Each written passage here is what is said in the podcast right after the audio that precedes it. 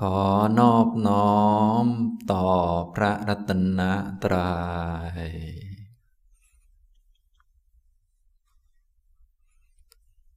กราบคุณแม่ชีนะครับ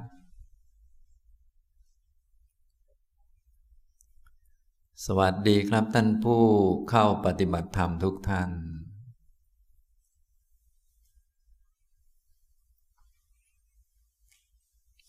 ตอนนี้ก็เป็นเช้าของวันที่สามในการเข้ามาปฏิบัติธรรมนะสำหรับเมื่อคืนนี้ผมก็ได้พูดเกี่ยวกับวิธีการเจริญสติปัฏฐานให้ฟัง ซึ่งเป็นหลักธรรมเบื้องต้นของฝ่ายปัญญาโพธินะ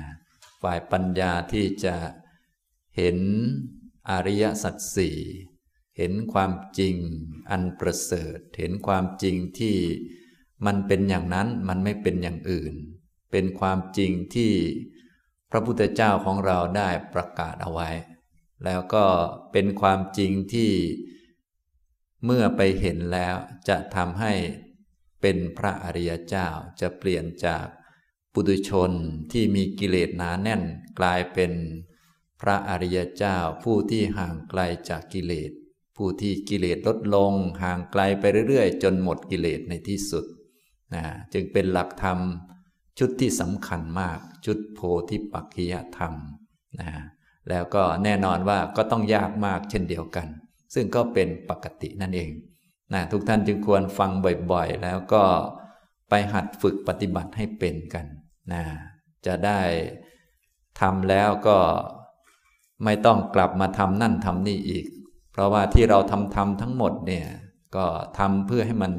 หมดกิเลสหมดปัญหา ถ้าทำแล้วมันหมดปัญหาจริง ๆ ถึงแม้มันจะยาก มันก็ทำทีเดียวนะ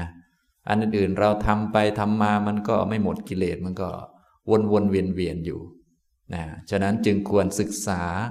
ธรรมะหมวดนี้ให้เข้าใจแล้วก็พากันปฏิบัติให้เป็นนะแน่นอนว่า เรื่องยากนี้เราก็ยกออกไป เพราะว่าเรื่องง่ายมันไม่มีอยู่แล้ว ยังไงก็ต้องยากก็ต้องทำใจไว้นะและในการปฏิบัติลงมือทำก็ต้องมีถูกบ้างผิดบ้าง ก็ไม่ต้องตกใจ ถ้าทำผิดบ้างอะไรบ้าง เพราะคนที่ไม่เคยทำผิดคือคนไม่ได้ทำนะฉะนั้นเมื่อลงมือทำก็ต้องมีการทำผิดท่านที่ทำผิดบ่อยๆเดี๋ยวก็ผิดอยู่เรื่อยเดี๋ยวก็ผิดอยู่เรื่อย ก็ไม่ต้องตกใจนะให้รู้จักว่ามันผิด แล้วละอันที่ผิดออกไป ให้เหลือแต่อันที่ถูกๆนะนะอย่างนี้ ฉะนั้นลงมือทำมันก็ต้องมีผิดอยู่แล้ว มันเป็นเรื่องธรรมดาเรื่องธรรมชาตินะไม่ต้องกลัวว่าจะทำผิด เพราะมันผิดอยู่แล้ว แต่อย่าผิดนาน อย่าไปยึดถือ ผิดว่ามันเป็นถูก ต้องรู้รู้ รู้ว่าอ๋ออันนี้มันผิด วิธีการสังเกตก็มีหลากหลาย เดี๋ยวจะพูดให้ฟังในโอกาสต่อไป ก็เริ่มต้นตั้งแต่ง่าย ๆ ก็คือกิเลสมันลดลงไหม ดูแค่นี้ก็รู้แล้ว ถ้าปฏิบัติถูกกิเลสมันก็ต้องลดลง เพราะชื่อหลักธรรมเขาบอกอยู่แล้ว เป็นหลักธรรมสำหรับละกิเลส เราปฏิบัติแล้วกิเลสไม่ลดก็แสดงว่ามันทำผิดง่ายๆเท่านี้ก็พอรู้แล้วนะและเป็นหลักธรรมที่จะทำให้มีปัญญาเข้าใจความจริง ความจริงก็มีอยู่ในตัวเรามีอยู่ในโลก โลกทั้งหมดก็เป็นความจริง ถ้าเราปฏิบัติแล้ว เข้าใจความจริงยอมรับความจริงของโลกได้ว่าอ๋อโลกมันจริงอย่างนี้ ไม่ได้คิดจะเปลี่ยนแปลงแก้ไขโลกให้มันเป็นอย่างอื่น ก็เรียกว่าปฏิบัติถูก แต่ถ้าปฏิบัติไม่ถูกมันก็ ไม่เข้าใจโลก ไม่เข้าใจความจริง ยิ่งปฏิบัติก็ยิ่งไม่เข้าใจคนอื่น ว่าทำไมคนอื่นถึงไม่ปฏิบัติทำไมเราถึงปฏิบัตินะ ของดีขนาดนี้ไม่เข้าใจว่าทำไมไอ้หมอนั้นมันไม่ปฏิบัติเนี่ยเรียกว่ามันไม่เข้าใจ แต่ที่จริงโลกมันเป็นอย่างนั้น เราปฏิบัตินี้ไม่ใช่เพื่อเปลี่ยนแปลงโลก ไม่ใช่เพื่อเปลี่ยนแปลงคนนั้นคนนี้ แต่ปฏิบัติเพื่อให้เข้าใจ เข้าใจว่าโลกมันเป็นอย่างนี้แหละ เข้าใจอวิชชาว่ามันเป็นอย่างนี้มันโหดร้ายอย่างนี้แหละ มันปิดบังดวงตาคนให้มืดมิดอย่างนี้แหละ รวมทั้งพวกเราด้วยนั่นแหละนะ อนนี้เรามาปฏิบัติแล้วก็พอได้มีดวงตาบ้าง มีแสงสว่างบ้าง ส่วนคนที่มีแต่อวิชชาเต็มใจนี่มันก็มองไม่เห็นอะไรนะเราก็ต้องรู้จักอันนี้นะนี่ก็เดี๋ยวมีโอกาสก็ค่อยพูดให้ฟังต่อไปนะในเช้าวันนี้ก็จะพูดต่อจากเมื่อคืน เมื่อคืนก็ได้พูดถึงวิธีการปฏิบัติสติปัฏฐานนะ ความหมายของสติปัฏฐานการมีสติ แล้วก็มีปัญญาพิจารณา กายว่าเป็นกาย แยกแยกออกมาจากส่วนอื่นๆการปฏิบัติวิปัสสนาในเบื้องต้น หลักการก็คือต้องกระจาย ส่วนประกอบที่เราเคยเข้าใจผิดออกมา หลักการคืออย่างนี้นะจะกระจายมากกระจายน้อยก็ตามสบายตามสะดวกหรือตามความเหมาะสม เหมาะสมก็คือเหมาะสมกับตัวเราเอง นะเมื่อไหร่มันจะพอ ก็เมื่อเราพอนั่นแหละ ถ้าใจเราพอมันก็พอ คือมันเลิกเข้าใจผิด มันชัดแล้ว ว่าไม่มีคนอยู่เลยในโลกนี้ มันมีแต่รูปธรรมนามธรรมเท่านั้น มันมีแต่กาย มีแต่เวทนา มีแต่จิตเท่านั้นนั่นแหละนะถ้าแยกแล้วมันยังไม่ชัด มองเท่าไหร่มันก็ยังไม่ชัด เราก็ต้องแยกต่อไปเรื่อยๆ จนมันชัดชัดคือมันถามตัวเอง มันตอบตัวเองได้ว่า ชัดใช่ไหมว่าทั้งโลกเนี่ยมันมีแค่รูปธรรมกับนามธรรม ไม่มีคนไม่มีหญิงไม่มีชายชัดไหม ถามมัน มันก็คือจิตนะตัวเราอะถามมันนะแยกแยะดู ถ้าไม่สงสัยก็คือไม่สงสัย ถ้าสงสัยก็คือสงสัยนะนะถ้าปัญญาของคนอื่นเขาว่าอย่างนั้น แต่ถ้าเราไม่มีปัญญาเป็นของตัวเองมันก็สงสัย ใช่เลยอยู่ดีนะอย่างนี้ทำนองนี้มันงง ฉะนั้นต้องมีปัญญาเป็นของตนเอง เพราะปัญญานี้จะเอาไว้แก้ความสงสัยนะต้องมีสัมมาทิฏฐิเพื่อเอาแก้มิจฉาทิฏฐินะต้องมีมรรคเพื่อเอาไว้แก้ข้อปฏิบัติที่ผิดทั้งหลายที่เราเคยถือถืออยู่นะการจะปฏิบัติเพื่อเป็นพระโสดาบันเนี่ยต้องละกิเลสสามตัวให้หมดก่อน ต้องให้เหลือศูนย์เลย ให้กิเลสมันศูนย์พันให้เหลือศูนย์นะ ก็กิเลสสามตัวที่ต้องทำให้มันหมดก็มีตัวที่หนึ่งคือสักกายทิฏฐิความเห็นผิดในสิ่งที่มีอยู่จริง ต้องเห็นสิ่งที่จริงว่าเป็นจริงเท่านั้น ให้เลิกเห็นผิดไปทั้งหมดนะจริงคือจริงนะจริงคือจริง จริงคืออะไร ก็อันที่มันมีนั่นแหละ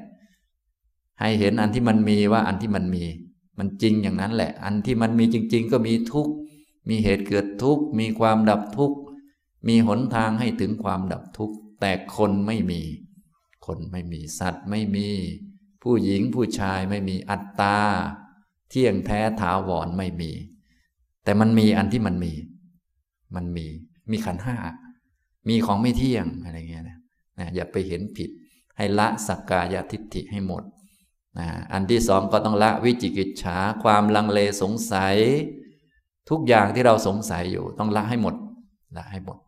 วิธีจะไม่สงสัยก็ต้องรู้ให้ครอบคลุม ครบถ้วนทุกประเด็นนะจะครบถ้วนเท่าไหร่มันจึงจะครบประเด็น ก็คือรู้ในแบบสัจจะสี่มันจะครบประเด็น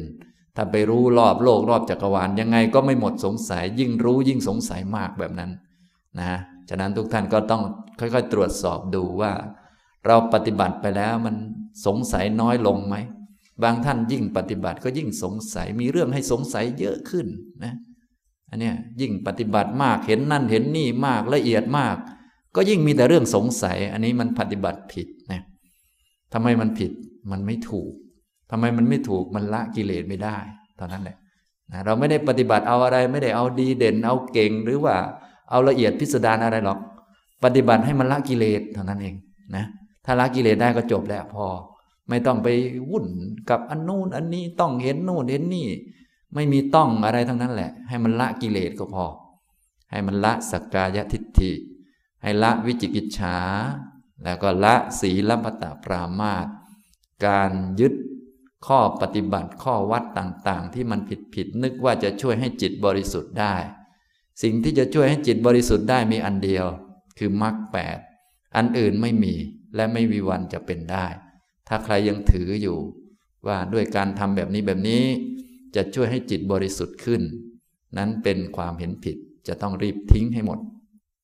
นะฮะอันนี้คือถ้ากิเลสสามตัวนี้เป็นศูนย์เนี่ยจะเป็นพระโสดาบัน ถ้ายังมีสามตัวนี้อยู่จะไม่มีวันเป็นพระโสดาบัน เพราะตัวนี้มันจะขวางทางแวะนะเป็นอุปสรรคนั่นเองนะ ฉะนั้นทุกท่านก็อย่าลืมพากันปฏิบัติธรรม แล้วปฏิบัตินี้ต้องมุ่งละกิเลสสามตัวนี้ก่อน ไม่ต้องรีบละ อันอื่นอันอื่นก็ต้องละทั้งหมดนะกิเลสนะก็ความโลภก็ต้องละเหมือนกัน ราคะก็ต้องละนะ โทสะก็ต้องละความโกรธอะไร พวกนี้ต้องละหมดแต่ว่ามันต้องเป็นลำดับขั้นนะต้องละตัวที่ควรละก่อนนะไม่ต้องกระโดดข้ามขั้น เพราะกระโดดข้ามขั้นแทนที่จะได้ผล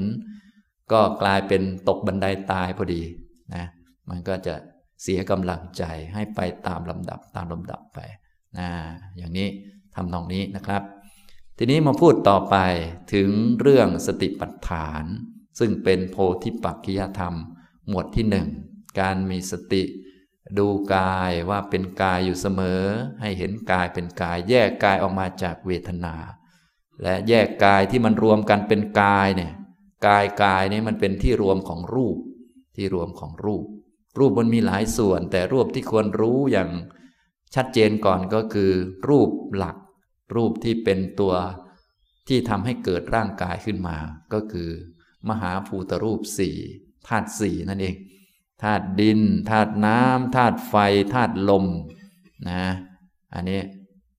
ส่วนรูปละเอียดอื่น ๆ ยังไม่ต้องรู้ก็ได้ไอ้สี่อันเนี่ยต้องรู้ให้ได้ ต้องแยกแยะให้ได้นะ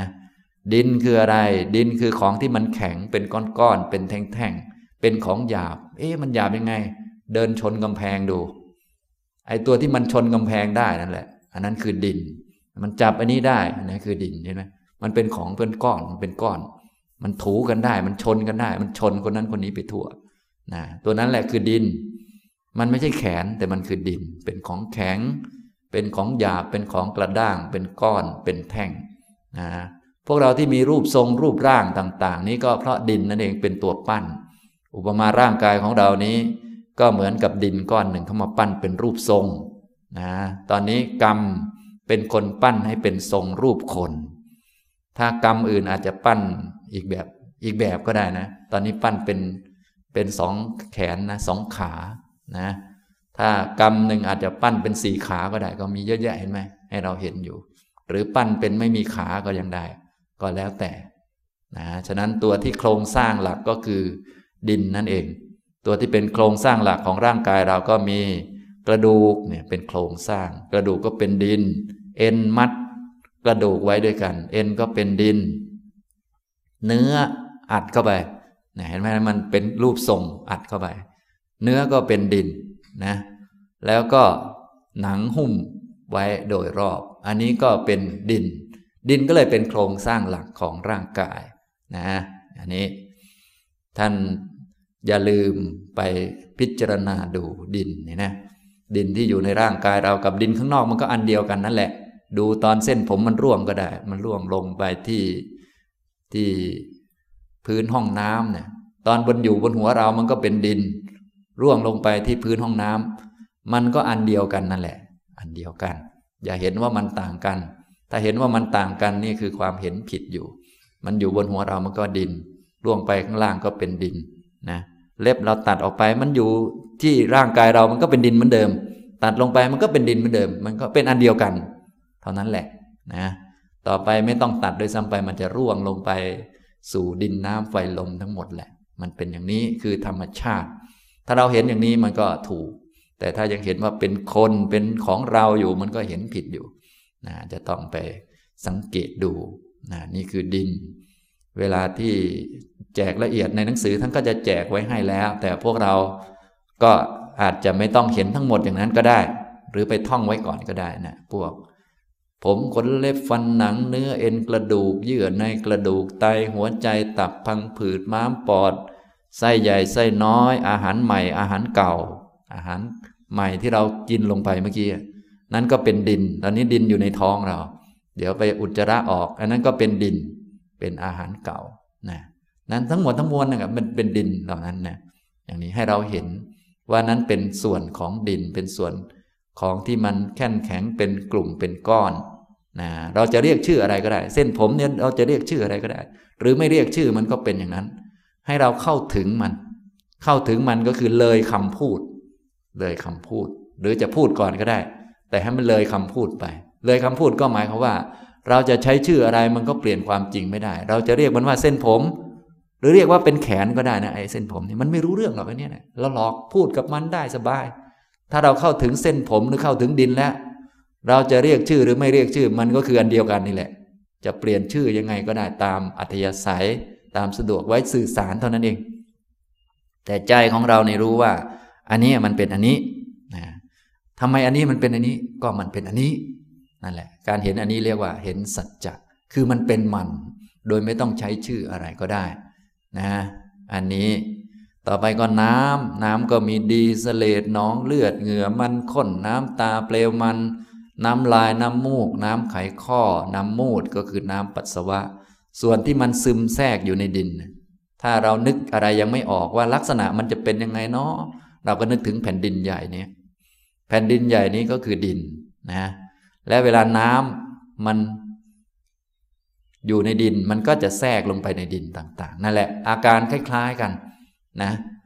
สิ่งที่มันมีภาวะลักษณะซึมแทรกลงไปในดิน บางทีอาจจะมีหนองน้ำอยู่บ้าง แต่ส่วนใหญ่มันจะซึมลงไปในดิน อันนี้ก็คือน้ำเช่นเลือดของเรา มีอยู่ทุกจุดเลย มันซึมอยู่ใน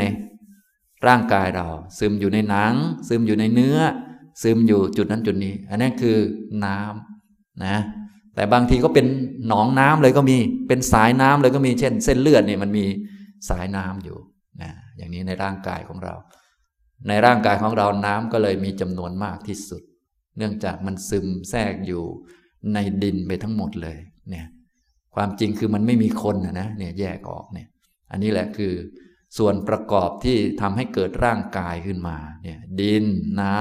ำสองธาตุนี้เห็นได้ง่าย เพราะมันมีน้ำหนัก น้ำหนักที่เราไปชั่งขึ้นกิโลนะ่ะก็คือน้ำหนักของ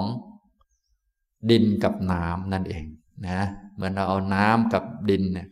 หม้อก็คือดินน้ำที่อยู่ในหม้อก็คือน้ำเอาไปขึ้นแต่ชั่ง มันก็จะมีน้ำหนักที่เราขึ้นแต่ชั่งเนี่ยไม่ใช่น้ำหนักเรา เป็นน้ำหนักของดินกับน้ำฉะนั้นอย่าใส่ดินเข้าไปเยอะนะเดี๋ยวมันจะอ้วนนะ อันนี้ทำนองนี้ ไม่ใช่เราอ้วนนะ ไม่ใช่น้ำหนักเราเยอะ แต่เป็นดินมันเยอะไปหน่อย น้ำเยอะไปหน่อย ฉะนั้นอย่าใส่น้ำมันเข้าไปเยอะ อย่าใส่ดินเข้าไปมากนะเอาพอสมควรสมควรนะอย่างนี้ทำนองนี้ เนี่ย ดินกับน้ำส่วนไฟกับลมมันไม่มีน้ำหนัก ไฟกับลม ไฟทุกท่านก็คงรู้มันไม่มีน้ำหนักอะไรไฟอะมันก็ลุกพึบพึบพึบของมันไปอย่างนั้นความร้อนเนี่ย มันจะมีน้ำหนักอะไร ความร้อนพวกในอากาศมีความร้อนเห็นไหมในร่างกายของเราก็มีความร้อน ก็คืออุณหภูมิในร่างกาย อันนี้เป็นไฟนะเป็นไฟที่ทำให้ร่างกายอบอุ่นเขาเรียกว่าไออุ่นนะไออุ่นในร่างกายนี้มันเกิดจากกรรม ถ้าลมมันหมดเนี่ยกรรมมันหมดไออุ่นนี้จะหมดนะศพนี่จะไม่มีไออุ่นเนี่ยพวกเรานี่มีไออุ่น วิธีดูว่าคนตายหรือยังก็ดูว่ามันหมดไออุ่นหรือยังหมดอุณหภูมิหรือยังเวลาไปจับคนตายมันจะซีดและมันจะไม่มีอุณหภูมิ อุณหภูมิตัวนี้มันเกิดจากกรรมเนี่ยที่พวกเรามีอยู่ อันนี้ก็คือไฟนั่นเองไฟที่รักษาร่างกายของเรา ให้มันไม่แข็งมากเกินไปนะเพราะว่าถ้าไม่มีไฟตัวนี้ช่วยรักษาเนี่ยร่างกายของเรามันจะแข็ง และมันจะแตกหักเหมือนไม้แห้ง เหมือนไม้ที่ไม่มียางข้างในแล้ว เหมือนไม้ตายนะ่ะไม้ตายนี่มันจะหักได้ง่าย ไม่เหมือนไม้เป็น ตอนนี้พวกเราเป็นศพเป็นอยู่ เป็นศพยังไม่ตายยังไม่แห้ง ศพยังไม่แห้งแล้วเนี่ยนะแต่เกือบแห้งแล้วแหละ ลองไปตากแดดดูหน่อยแห้งเลยบางคน ไหนจะปากแห้งไหนจะอะไร แห้งก็คือมันหมดไฟ หมดไฟนะหมดไฟนั่นแหละนะอย่างนี้ทุกท่านคงเคยเห็นคนตายแล้วเนาะเดี๋ยวสักหน่อยก็จะแบบนั้นแหละร่างกายนี้ เพียงแต่ตอนนี้กรรมมันรักษาไว้เฉยพอคนตายรูปที่เกิดจากกรรมมันหมด มันก็จะเหลือแต่รูปที่เกิดจากพวก อากาศต่างๆ เกิดจากอุตุ อากาศต่างๆ ก็จะเหมือนต้นไม้เลย แต่ว่าร่างกายเราไม่เหมือนต้นไม้สัทีเดียว เพราะว่ามันยังมีส่วนที่เกิดจากกรรมด้วย จิตมันรักษาไว้ กรรมรักษาจิตจิตมารักษารูปอีกต่อหนึ่งนะอย่างนี้ จิตที่รักษารูปก็รักษามาผ่านลมหายใจ เพราะลมหายใจมันเกิดจากจิต และลมหายใจมันก็จะมารักษาพวกไฟพวกอะไรต่างๆ มันจะ อิงอาศัยกันเนี่ยนะฉะนั้นให้ฉลาดเรื่องตัวเอง ฉลาดอย่าไปฉลาดเรื่องคนอื่น ฉลาดเรื่องร่างกาย ดินน้ำไฟไฟที่ทำให้ร่างกายอบอุ่นไฟที่เผา อวัยวะต่างๆของเราให้คล่ำคล้าลงให้ชราลงเนี่ยบางท่านก็ถูกไฟเผาจนหัวขาวไปหมดแล้วนะ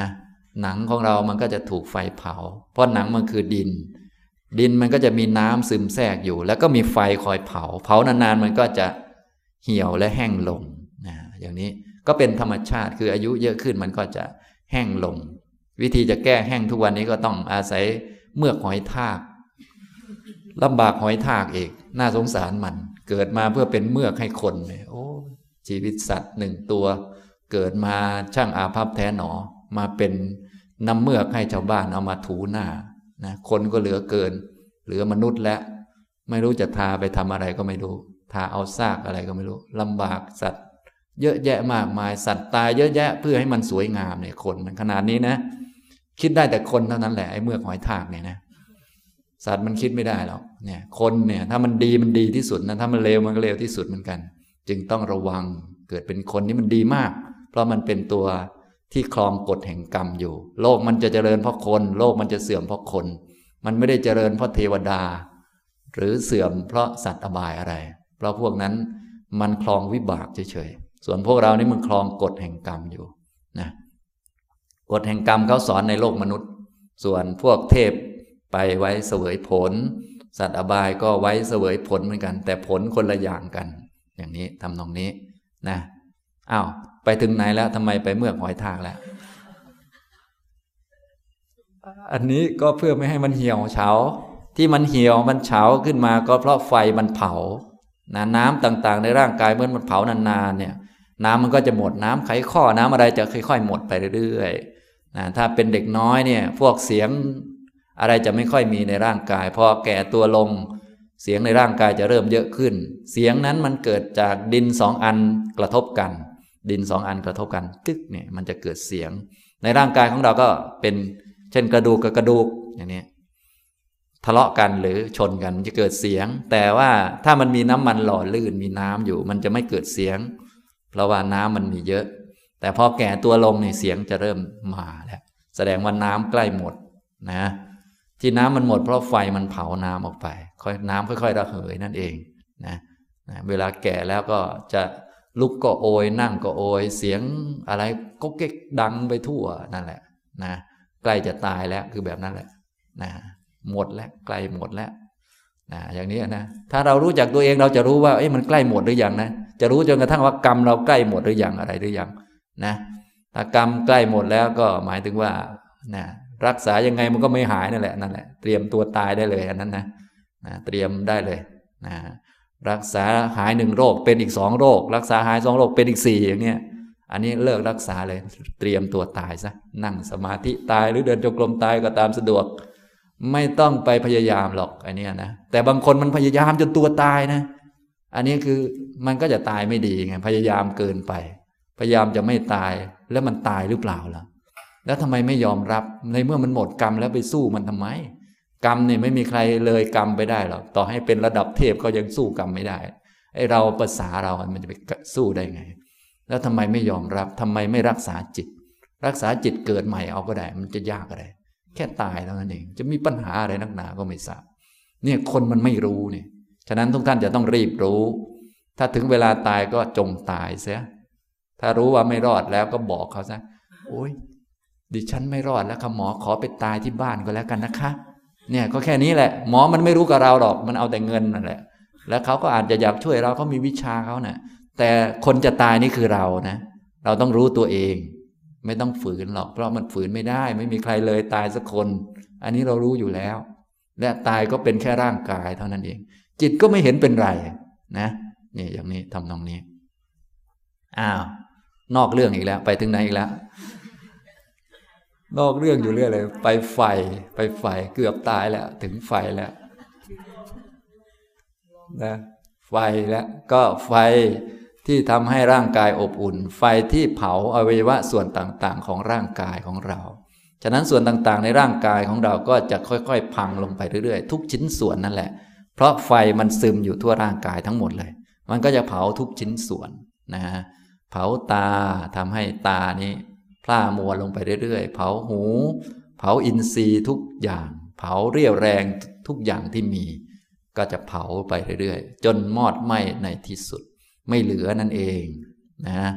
ไฟที่ทำให้ร่างกายเร่าร้อน เจ็บป่วยเป็นโรคต่างๆ เหงื่อแตกบ้างอะไรบ้าง และก็ไฟที่เผาย่อยอาหารที่เรารับประทานเข้าไป อาหารที่เรารับประทานเข้าไปก็จะมีไฟนี้ คอยหุงต้มอีกอย่างหนึ่งนะ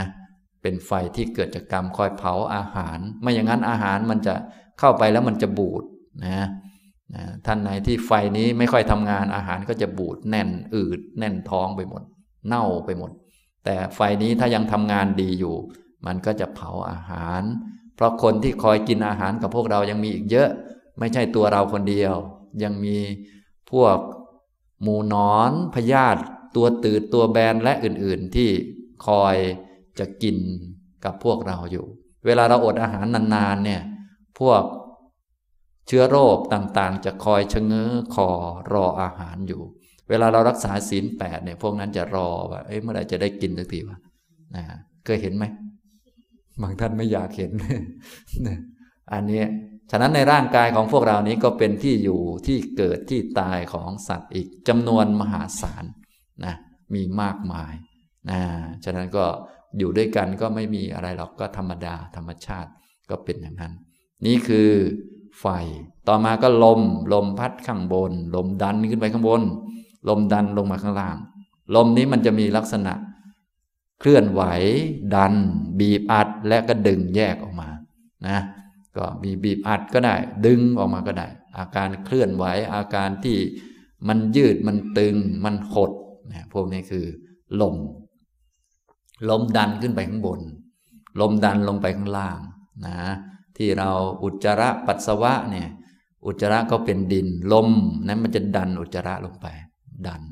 นะตัวดันก็ไม่เคยมีคนนะไม่ใครไม่มีใครมีความสามารถทำอะไรถ้าเกิดว่าอุจจาระนั้นมันก้อนแข็งก็เหมือนกับหินมันแข็งลมดันมันดันไม่ไปนี่ก็โอ้โหนะพวกเราก็หน้าเขียวไปเลยแหละ นี่มันเป็นอย่างนี้มันธรรมดาธรรมชาติมันนะลมดัน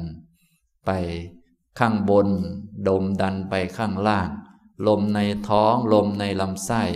ลมที่เคลื่อนไหวไปตามเส้นเอ็น ที่เกิดจากการสั่งการของระบบประสาทที่ไขสันหลัง และไขสันหลังก็สั่งมาจากระบบสมอง ระบบสมองก็ถูกสั่งมาจากจิต จิตมันจะสั่งมานะว่าจะเดินเนี่ย พอสั่งว่าจะเดินปุ๊บเนี่ยลมมันก็จะวิ่งไปตามเส้นเอ็นทุกชิ้นส่วนนะอย่างนี้นะเวลาจะเดินจะนั่ง พวกลมมันก็จะทำให้ส่วนของร่างกายนี้ยืดบ้างหดบ้างนะอย่างนี้หดเข้ามายืดออกไป นี่ก็เป็นลมที่มันวิ่งอยู่ตามเส้นเอ็น ถ้าเส้นเอ็นขาดสักเส้นหนึ่งมันจะยืดไม่ออกนะอย่างนี้ ก็ตัวที่วิ่งไปตามเส้นเอ็น เส้นเอ็นนี้เป็นเป็นดิน ส่วนลมที่วิ่งอยู่เป็นธาตุลมมันวิ่งอยู่ตามเส้นเอ็น นะฉะนั้นท่านไหนเอ็นขาด ก็จะส่วนนั้นก็จะกระดุกกระดิกไม่ได้นะอย่างนี้ที่ลมมันวิ่งก็เป็นลมที่เกิดจากจิต จิตมันสั่งมานะมันสั่งระบบประสาท ระบบประสาทก็เลยเป็นเครื่องมือของจิตเป็นลูกน้องของจิต จิตมันสั่ง แล้วก็เครื่องมือยังใช้การได้ ก็ทำงานได้ ถ้าระบบประสาทไม่สั่งการก็ ถึงแม้จิตจะสั่งมันก็สั่งไม่ได้ เพราะเครื่องมือพังแล้ว นะถึงแม้ระบบประสาทจะสั่ง แต่ว่าเอ็นขาดไป ก็สั่งไม่ได้เช่นกัน ฉะนั้นระบบมันมีเยอะในร่างกายของเรา และวันหนึ่งมันจะพังนะ ระบบมันจะค่อยๆ พังไปเรื่อยพังไปเรื่อยนะ อันนี้พวกเราก็เลยต้องพากันมาบีบมานวดเส้นเอ็นนวดตรงนั้นตรงนี้เพื่อให้ลมมันวิ่ง ถ้าลมมันไม่วิ่ง มันจะชะงักนะพวกการเคลื่อนไหวมันจะไม่ค่อยสะดวกนะอย่างนี้ เวลาการเคลื่อนไหวไม่สะดวกก็เลยต้องมีการเจ็บหลังปวดหลัง เจ็บโน่นเจ็บนี่ เพราะว่าอิริยาบถมันอาจจะนั่งนานยืนนานเนี่ย มันก็ไหลไม่ค่อยสะดวกก็เลยต้องมีหมอนวดบ้างต้องมีบีบต้องมีอะไรต่อมีอะไรเนี่ยร่างกายมันมีภาระเพราะอย่างนี้ ต้องอบต้องนวดนะต้องเข้าโรงอบให้พวกท่อลมมันวิ่งสะดวกนะต้องมีการนวดนะเพื่อ ไม่ให้มันติดขัดจุดใดจุดหนึ่ง ให้มันสะดวกนะก็คือไล่ลมนั่นแหละไล่ลมให้ลมมันวิ่งฉะนั้นถ้าลมวิ่งดีก็ร่างกายก็ดูสะดวกดีนะฉะนั้นเขาจึงมีท่าสำหรับยืดยืดหดหดเนี่ยนะบ่อยๆร่างกายของเราถ้ายืดยืดหดหดบ่อย ๆ มันก็จะทำให้ลมโฟล์สะดวกดีอันนี้ทำนองนี้ และสุดท้ายก็เป็นลมที่ละเอียดที่สุด และเป็นลมที่สำคัญที่สุดก็คือ ลมหายใจเข้าและลมหายใจออก อันนี้เป็นลมละเอียดที่สุด จึงเป็นกรรมฐานที่ดีที่สุดในหมวดกาย แต่ว่าไม่ใช่ว่าดีที่สุดแล้วจะดีสำหรับเรานะคำว่าดีที่สุดหมายถึงมันดีที่สุดจริง ๆ แต่อาจจะเราดูลมหายใจแล้วหลับตลอดก็ได้ จะดูอันไหนก็ไม่ไม่ผิดหรอกได้หมด แต่ว่าเนื่องจากเป็นลมที่ละเอียดที่สุด และเป็นลมสำคัญในแง่ที่จะรักษาธาตุอื่นไว้นะถ้าลมตัวนี้หมดปุ๊บธาตุอื่นจะทำงานไม่ได้ เหมือนระบบปิดนะระบบมันพัง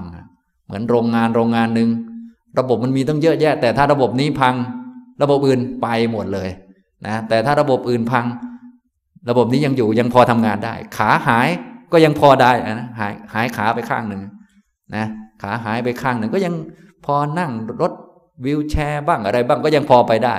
แต่ถ้าระบบลมหายใจล่มแล้วก็เรียบร้อยเลยนะระบบอื่นพังหมดนะฉะนั้นทุกท่านก็อย่าลืมหายใจไว้นะ อย่าลืมหายใจไว้ ถ้าถ้าเดินไม่ได้บางก็ไม่เป็นไรหายใจไว้ก่อน หายใจไว้ก่อนนะ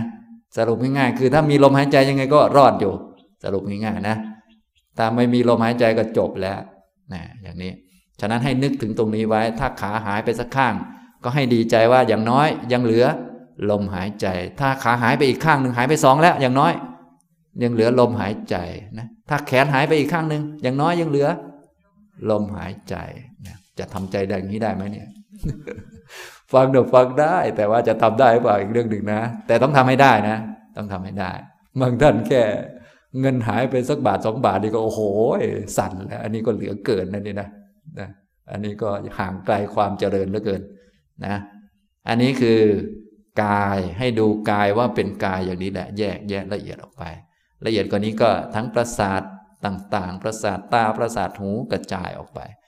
เห็นชัดว่ากายเป็นกายไม่ใช่เรา ไม่ใช่เขา ไม่ใช่ของเราของเขา ไม่ใช่ใคร อันนี้กายนี้เป็นส่วนประกอบของรูปขันเช่นดินนี่ก็เป็นรูปขันน้ำก็เป็นรูปขันนะ ไฟลมเป็นรูปขันประสาทตาประสาทหู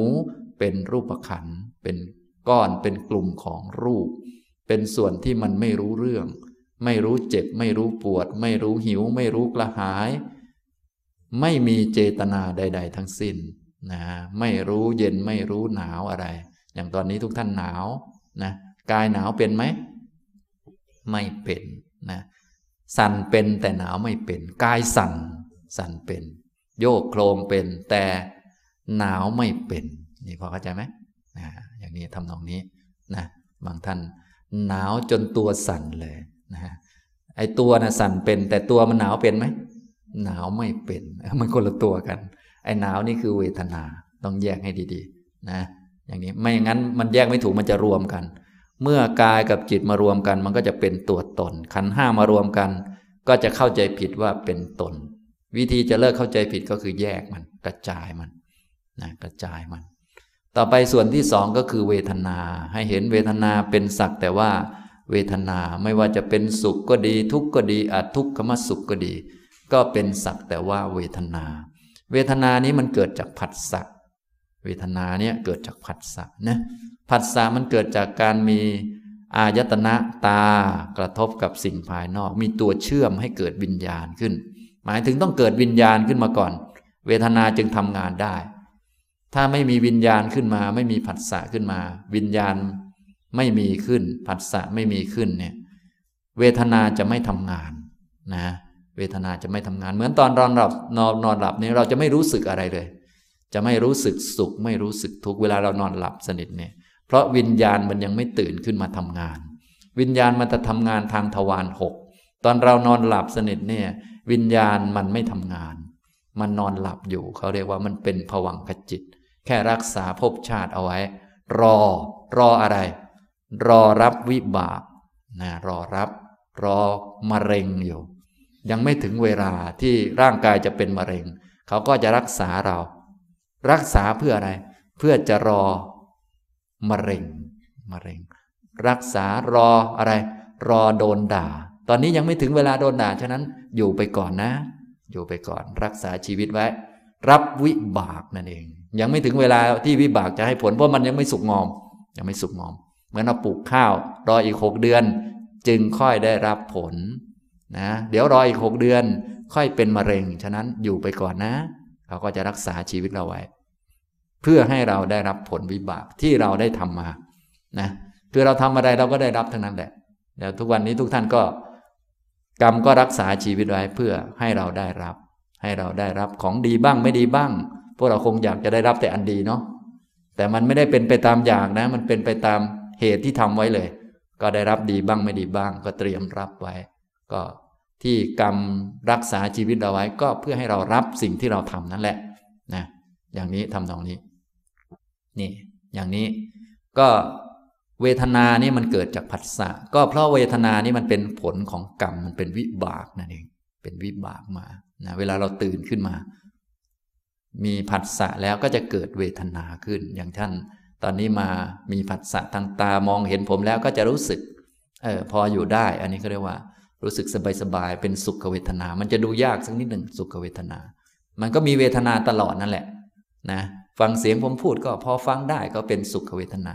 หรือเฉยๆธรรมดาก็เป็นอุเบกขาเวทนา แต่ว่ามันดูยากสองเวทนาเนี่ยต้องสุขมากๆ จึงจะพอชัดเจนสักครั้งหนึ่ง ส่วนทุกข์จะดูง่ายกว่า สังเกตง่ายกว่าสำหรับคนที่มีปัญญาน้อย ฉะนั้นถ้าพวกเรายังมีปัญญาน้อยเราก็สังเกตไปที่เวทนาทุกข์ก่อนนะหรือสุขอันแรงๆชัดเจนก็สังเกตได้ จริง ๆ มันมีเวทนาตลอดเลย ทุกครั้งที่มีผัสสะ จะต้องมีเวทนาเสมอ เห็นหน้าปุ๊บจะต้องมีความรู้สึกด้วย ดิฉันไม่รู้สึกอะไรเลย อันนั้นแหละคือรู้สึกชนิดหนึ่ง ไม่รู้สึกอะไรก็คือรู้สึกว่าไม่รู้สึกอะไรนั่นแหละ รู้สึกว่าไม่รู้สึกอะไรก็คือความรู้สึก เรียกว่าอาทุกขมสุขนั่นเอง แม้กระทั่งท่านนั่งอยู่ก็รู้สึกธรรมดาเนี่ยอันนี้เขาเรียกสุขเวทนาทางกายนะที่นั่งอยู่เฉยๆเนี่ยนั่งได้เนี่ยไอ้นั่งได้เนี่ยคือเวทนา ไอ้นั่งได้ท่านนั่งได้ไหมตอนนี้ ได้นั่งได้ ทนนั่งได้นั่นแหละเขาเรียกว่าสุขเวทนา เดี๋ยวสักหน่อยนั่งไปนานๆมันจะทนไม่ค่อยได้ อันนั้นเรียกว่าทุกขเวทนา แต่สุขเวทนาเรามองไม่ค่อยออก เพราะว่ามันละเอียดไปนะแต่คนมีปัญญาเยอะขึ้นเนี่ย ก็ตื่นขึ้นมาปุ๊บก็จะมีเวทนาตลอดเลย มีตลอดแหละนะแต่พวกเราก็ถ้าปัญญาน้อยเราก็สร้างสถานการณ์นั่งนานๆให้มันทุกข์ซะก่อน แล้วค่อยดูทุกขเอาก็ได้ หรือทุกขน้อยๆไม่เห็นก็ทุกขเยอะๆหน่อยก็ได้ จึงไม่ต้องกลัวทุกนะ เอาไว้ดู เอาไว้ให้รู้นะอย่างนี้ทำนองนี้ นี่คือเวทนา เป็นเวทนาขัน ให้เห็นเวทนาเป็นสักแต่ว่าเวทนากายกับเวทนานี้ควรจะรู้จักก่อน เนื่องจากกายกับเวทนานั้น ไม่มีดีไม่มีชั่ว ไม่มีถูกไม่มีผิดนะกายกับเวทนาเนี่ยจะไม่มีดีไม่มีชั่ว แล้วก็ไม่มีถูกไม่มีผิดเลย ไม่มีมันเท่ากันหมด ร่างกายกับเวทนานี่มันจึงดูง่ายกว่าเขา จึงเอาไว้ก่อนเลย กายเนี่ยกายจะแข็งแรงหรือไม่แข็งแรงจะป่วยหรือไม่ป่วยนี่ไม่มีถูกไม่มีผิดมันเป็นแค่อย่างนั้นของมัน เป็นแค่กาย เวทนาก็เหมือนกัน สุขก็ไม่ได้ถูก ทุกข์ก็ไม่ได้ผิด มันเป็นแค่วิบากเฉยๆไม่เกี่ยวกับดีหรือไม่ดีนะ สุขก็ไม่ใช่ดี ทุกข์ก็ไม่ได้ชั่วอะไร มันเป็นแค่วิบาก วิบากในภาษาพระท่านเรียกว่ามันเป็นอัพยากตะ คือกล่าวไม่ได้ว่ามันเป็นกุศลหรืออกุศล กล่าวไม่ได้ว่ามันเป็นบุญหรือมันเป็นบาป มันเป็นแค่ผล มันไม่ใช่เหตุ สุขนี่มันเป็นผลของบุญ เหตุคือตัวบุญนี่เป็นของดีมันอยู่ที่จิต แต่สุขเนี่ยเป็นวิบากจึงเป็นแค่ผล อย่างเป็นเทวดาเนี่ยไม่เกี่ยวกับดีไม่ดี เป็นแค่ผล จึงพูดไม่ได้ว่าดีไหมนะส่วนถ้าจะดีนี่คือบุญเนี่ยดี บุญมันอยู่ที่จิต ฉะนั้นจะดีไม่ดีอยู่ที่จิต จิตเลยเอาไว้ดูทีหลังเพราะว่ามันละเอียดกว่า มันมีดีมีชั่วด้วยต้องพิจารณาให้ละเอียดลงไป ส่วนกายกับเวทนาไม่ต้องพิจารณาละเอียดอะไร ฟันธงได้ว่า ไม่ดีไม่ชั่ว ไม่ถูกไม่ผิด ฟันธงได้แน่นอน สุขก็ไม่ดีไม่ชั่ว ทุกข์ก็ไม่ดีไม่ชั่วนะไม่เที่ยงเท่ากันได้หมด ส่วนด้านจิตเนี่ยจะมีถูกกับผิดปนมาด้วย ถึงแม้มันจะไม่เที่ยงเท่ากัน แต่บางอันมันทำให้จิตเศร้าหมอง มันบังปัญญา บางอันมันช่วยเสริมปัญญานี่มันมีแปลกๆเยอะนะก็เลยต้องฝึกปัญญาจากเรื่องง่าย ๆ ก่อน ก็คือเรื่องที่ยังไงก็ไม่ถูกไม่ผิดแน่นอน เป็นเรื่องพื้นๆธรรมดานะ อย่างนี้สุขก็ไม่ได้ดี สุขดีไหมครับ ถ้าใครยังเห็นว่าดีอยู่ อันนี้คือเห็นผิดนะ สุขก็ไม่ได้ดีนะ สุขก็เป็นแค่ธรรมดาธรรมดา อัปยากตะนะ อยากได้สุขกันไหม อย่าไปอยากได้สุขนะ ให้อยากได้ดี อยากได้ดี เช่น ศีลเนี่ยอยากได้มีศีลโอเคอย่างเงี้ยอยากมีสติดีไหมดีโอเคอย่างเงี้ยอยากมีปัญญาไหมโอเค อยากมีความอดทนไหมเอออยากนะ นั่งนานๆนะ ไม่เอานะเห็นไหมพวกอยากดีแต่ปากนะมันเป็นอย่างเงี้ยวนเนี่ยมันไม่รู้จักดีชั่วอยู่ตรงไหนมั่วหมดเลยเนี่ยก็เลยต้องมาดูสองอันนี้ให้ชัดก่อนนะ อยากจะได้แต่เงินอะไรก็ว่าไป ไอ้เงินนี้ไม่เกี่ยวกับดีไม่ดี เพราะเลยกายไปอีกนะกายก็ยังไม่เกี่ยวกับดีไม่ดีเลยนะ เงินนี้เลยกายไปอีกดังนั้นได้เงินเดือนขึ้นก็ไม่เกี่ยวกับดีหรือไม่ดี เป็นแค่นั้นแหละธรรมชาติ ธรรมดา เสียเงินไปตกกระป๋องไป ขาดทุนไป ก็ไม่ได้ชั่ว เป็นแค่วิบากเท่านั้นเอง เป็นแค่ผลอย่างนี้นะต้องให้ชัดเรื่องนี้นะ ถ้าใครยังไม่ชัดต้องไปฝึก ฝึก ฝึกชัดก็คือ ใจของเราตอบตัวเองได้ ได้เงินมาไม่เกี่ยวกับดีหรือไม่ดี เช่นเราไปทำงานทำงานหนึ่งเดือน ได้เงินเดือนขึ้น อันนี้อันไหนดีอันไหนไม่ดี ต้องแยก ขยันเนี่ยดี รับผิดชอบซื่อสัตย์ต่องานดี ส่วนเงินเดือนขึ้น อัปยากตะ นี่พอเข้าใจไหมขยัน ซื่อสัตย์ในหน้าที่การงาน อันนี้ดี โดนไล่ออก อันนั้นคืออัปยากตะไม่เกี่ยวกับดีหรือไม่ดี นี่พอเข้าใจไหมต้องแยกกันให้ออก ถ้าแยกไม่ออกจะมั่วนะตรงนี้เนี่ยแค่บางคนนี่แค่เรื่องนี้ก็มั่วแล้วนะเนี่ยต้องเลยต้องมาพิจารณาให้ชัดเจน ข้างนอกนี้ยิ่งสบายใหญ่เลยก็ เพราะว่ามันเป็นพวกเดียวกับร่างกายนะกายนี้มันเป็นตัวแทนของโลก เป็นตัวแทนของโลก ถ้าเราอยากจะรู้ว่าเราทำอะไรกับโลกบ้าง เราก็ดูกายของเราเป็นหลัก ถ้ากายของเรานี้ป่วยเป็นโรคเยอะ แสดงว่าเราเคยเบียดเบียนโลกไว้ เคยเบียดเบียนสัตว์ทั้งหลายไว้ ถ้าโดนด่าเยอะแสดงว่าเราเคยบ่นโลกเขาไว้ ด่าโลกเขาไว้เยอะ โลกก็เลยเอาคืน ถ้าอายุสั้นแสดงว่าเราเคยทำลายชีวิตคนอื่นเขาไว้ แค่นี้แหละ ร่างกายนี้มันเป็นตัวแทนของของของเราเทียบกับโลกว่าเราทำอะไรกับโลก โลกก็จะทำสิ่งนั้นกับเราคืนมา เท่านั้นเอง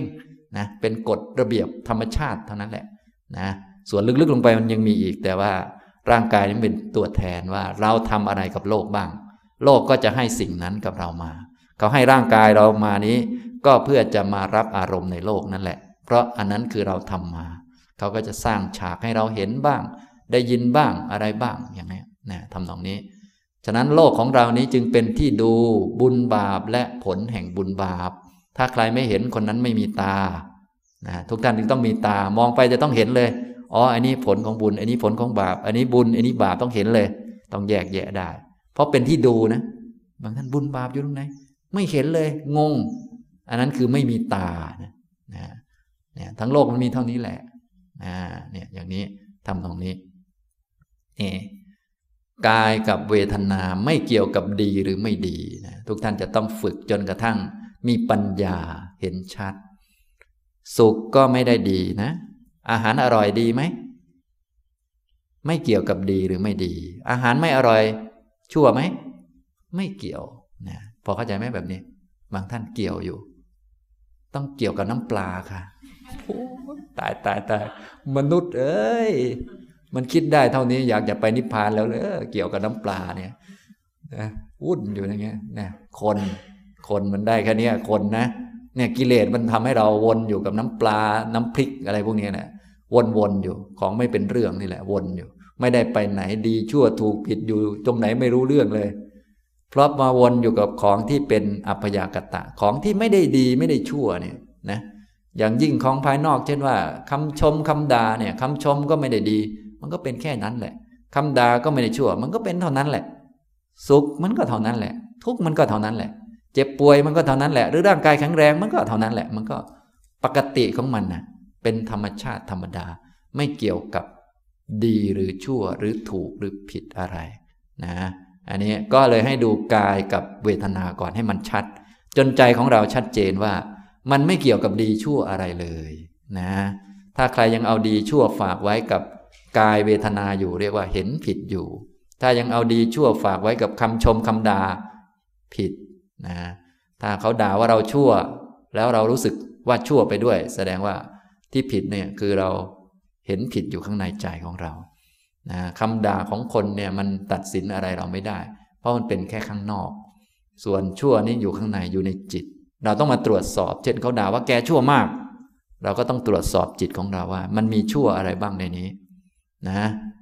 ถ้าเราไม่มีชั่วเลยผีศีลก็ดีอยู่อะไรก็ดีอยู่จิตก็มีเมตตาดีอยู่จิตเป็นกุศลอยู่ เราก็ต้องให้อภัยเขา เพราะเขาเข้าใจเราผิดนะหรือเราตรวจสอบดูเออเราชั่วจริง ๆ ยังมีชั่วตรงนั้นตรงนี้ อยู่ที่ความคิดของเราก็ดีอยู่ที่ศีลของเราขาดบางข้อก็ดี เราก็ขอบคุณเขาที่เขาอุตส่าห์เตือน ก็มีเท่านี้ไม่มีประโยชน์ไม่มีอะไรมากมายนะอันนี้กายกับเวทนา ต่อไปก็ด้านจิตนะนอกจากกายกับเวทนาแล้วเราก็รวมเป็นจิตให้หมดก่อน เพราะว่าเพื่อความสะดวกด้านจิตนี่มันละเอียดเยอะนะพอรวมไว้บ่อยๆแยกแยกบ่อย ๆ ปัญญาก็จะเยอะขึ้น เมื่อปัญญาเยอะขึ้น เราก็จะมาแยกจิต การแยกจิตและเห็นเหตุปัจจัยต่างๆ ที่เป็นไปในจิตนี้เรียกว่าธรรมธรรมานุปัสสนานะธรรมานุปัสสนาการเห็นธรรมว่าเป็นธรรมเนี่ยก็จะมีอยู่ห้าหมวดหลัก ธรรมะหมวดแรกที่เราต้องเห็นก่อน ก็คือหมวดนิวรณ์นิวรณ์มันก็อยู่ที่จิตนี่แหละ ตอนแรกเราตีนิวรณ์ลงมาเป็นจิตก่อน แต่ว่าต่อไปจะต้องฝึกให้ละเอียดขึ้น ฝึกให้ละเอียดขึ้น โดยแยกนิวรณ์ออกมาจากจิต และเห็นเหตุปัจจัยให้เกิดนิวรณ์ด้วย ว่ามันมาจากไหนมาอย่างไร การแยกนิวรณ์ออกมาจากจิตนิวรณ์เป็นสังขารและเหตุปัจจัยให้เกิดพวกนิวรณ์ก็คือพวกสัญญาต่างๆ เราก็จะรู้จัก สัญญาและสังขารต่อมาละเอียดขึ้น เดี๋ยวต่อไปเราจะไปเห็นขันห้าต่อไปนะ ทุกท่านจึงควรฝึกบ่อยๆ นะ เอาจิตมาดูกาย ดูกายบ่อย ๆ ให้เห็นชัดว่ากายเดิน จิตรับรู้กายประกอบไปด้วยผมขนเล็บฟันหนัง รู้จักผูกพัง ก็เห็นไป เห็นบ่อยๆ ต่อไปถ้าอยู่กับกายเนี่ยสิ่งที่มันอาศัยกายเกิด คือเวทนามันก็จะโผล่ออกมา มันต้องโผล่มาแน่นอนเลย ถ้ายังไม่โผล่ก็เราก็เดินนานๆเดี๋ยวมันก็โผล่มาเองนะเราก็คอยจ้องดู จ้องอยู่ในกายนั่นแหละ เดี๋ยวเวทนาก็จะโผล่ออกมา เดี๋ยวคันตรงนั้นตรงนี้ คันนี้เป็นกายไหมไม่ใช่ มันเป็นเวทนากายไม่รู้จักคัน คันนี้ไม่ได้อยู่ในกาย ไม่ได้อยู่ที่กาย แต่มันอาศัยกายเกิดนะถ้าคันอยู่ที่กายแล้ว เราต้องก็ต้องคันตลอดกาลนานเทิน เพราะกายมันอยู่กับเราตลอดใช่ไหมแต่มันคันตลอดไหม ไม่ได้คันตลอดแสดงว่าคันไม่ได้อยู่ที่กาย มันแค่อาศัยกายเกิดเฉยๆนะมันคนละตัวกันนั่นเอง แต่เวลาคันปุ๊บเราจะนึกว่ามันอยู่ที่กาย นี่เรานึกผิดอยู่ เราต้องแยกมันออก ว่ากายมันอยู่ส่วนหนึ่ง มันมีมาตั้งแต่ยังไม่คันแล้วนะมือเราจะมีตลอดเลยอะสักหน่อยมันคันขึ้นมาอ้าวแสดงว่า มันไม่ใช่มือ ไม่ใช่แขน มันเป็นเวทนานะอย่างนี้ทำตรงนี้ เดินให้มันเมื่อย ก็เมื่อยก็เป็นเวทนา นั่งให้มันเจ็บหลังปวดหลัง อย่างเมื่อเช้าพาท่านนั่ง นั่งชั่วโมงหนึ่งเป็นไงพอจะเห็นอะไรบ้างไหมครับ บางท่านไม่เห็นอะไรเลยหลับตลอด เห็นแต่ง่วงเหงาเศร้าซึม เห็นแต่อะไรก็ไม่รู้โอ้ยเห็นแต่โอ้เมื่อไหร่จะได้เวลากินสติวะเนี่ยโอ้นะไม่เห็นอะไรเลย บ้าอยู่งั้นแหละนะสารวนอยู่ ไม่เห็นอะไรเลย ทั้งทั้งที่มีอะไรเต็มที่เลยแต่ไม่เห็นนะมีอริยสัจแต่ไม่เห็นนี่มันก็แหมมันน่าเสียดายเหมือนกันนะเดี๋ยวจะร่างกายพังแล้วนะจะต้องรีบพยายามฝึกหน่อยนะพยายามตั้งสติให้ดีแล้วก็มันดูนะถ้าเราเข้าใจตัวเองนี่นะจะจบโลกเลยนะ จะข้อสงสัยในโลกทั้งหมดเนี่ย เราจะไม่เหลือเลย เราจะเข้าใจหมดเลย ต้องเข้าใจตัวเองให้ได้นะถ้าไปมัวแต่พยายามเข้าใจคนนั้นคนนี้เข้าใจดาวพระศุกร์พระเสาร์อย่างเงี้ยชาติหน้าก็ ยิ่งสงสัยหนักไปเรื่อยๆนะไม่มีวันหมดความสงสัย แต่ถ้าเข้าใจตัวเองแล้ว ก็จะหมดหมดความสงสัยทุกประการนะอย่างนี้ ตอนนี้มาพูดถึงด้านจิต แยกแยะด้านจิตออกมา ด้านแยกแยะด้านจิตนะก็คือ